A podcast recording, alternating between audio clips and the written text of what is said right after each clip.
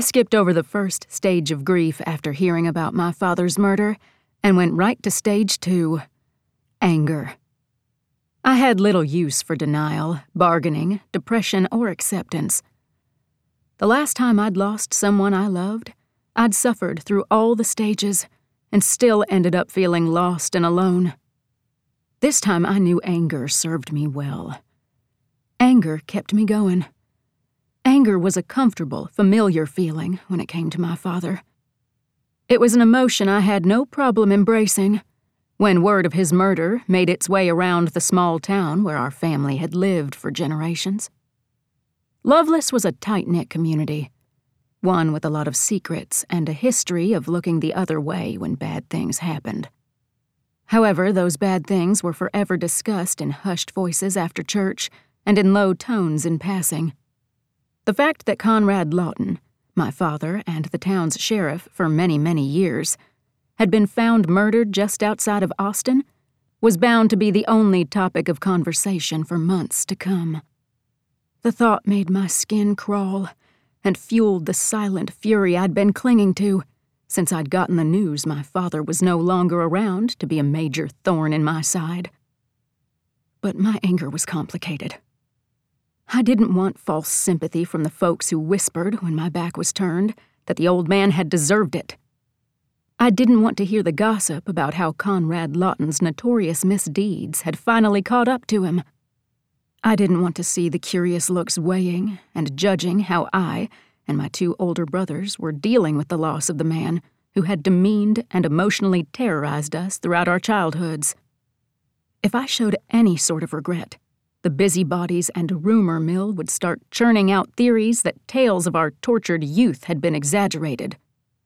Yet, if I wasn't sad enough that Conrad had met a violent, brutal end, I would never hear the end of that. People in Loveless already questioned my motives, sanity, and capability.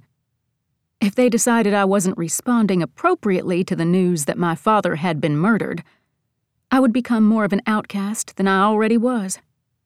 And my bar, which was barely staying afloat as it was, would undoubtedly go under. So, anger it was. We were old friends, anyway. I lived it. I breathed it. I spread it around to the point that my brothers and everyone else who loved me were walking on eggshells, not knowing when or where I was going to explode next. I was unpredictable and volatile, which wasn't exactly new, but I'd gotten better at controlling myself as I'd gotten older. But after I got the news about my father, all my old, uncontrollable impulses seemed to roar back to life and I was back to being a prickly, easily provoked mess. It didn't help matters that the person who came bearing the bad news was the last person on the planet I wanted to hear such devastating words from.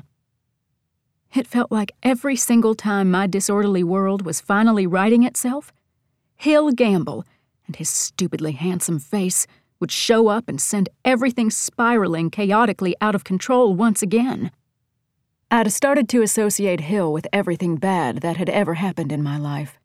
So naturally, where my unchecked anger was concerned, Hill always seemed to end up being the main target. Since he'd delivered the news of my father's death, I had a hard time recalling a single second when I wasn't absolutely furious at the gorgeous Texas Ranger. It should have been exhausting, but the warmth from the rage Hill sent swirling through my blood was the only heat I felt anymore. I grew up in a house mostly devoid of love and affection.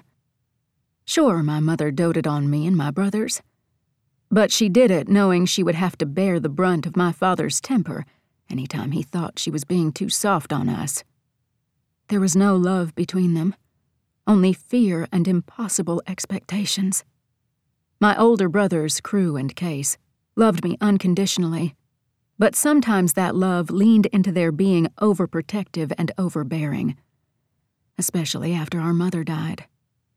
I'd had to push them back in order to breathe, in order to live any kind of life of my own. Their love was tinted with several shades of pain and remorse, and always came with the dark shadows of our shared history. It was ultimately a cold and slightly savage upbringing.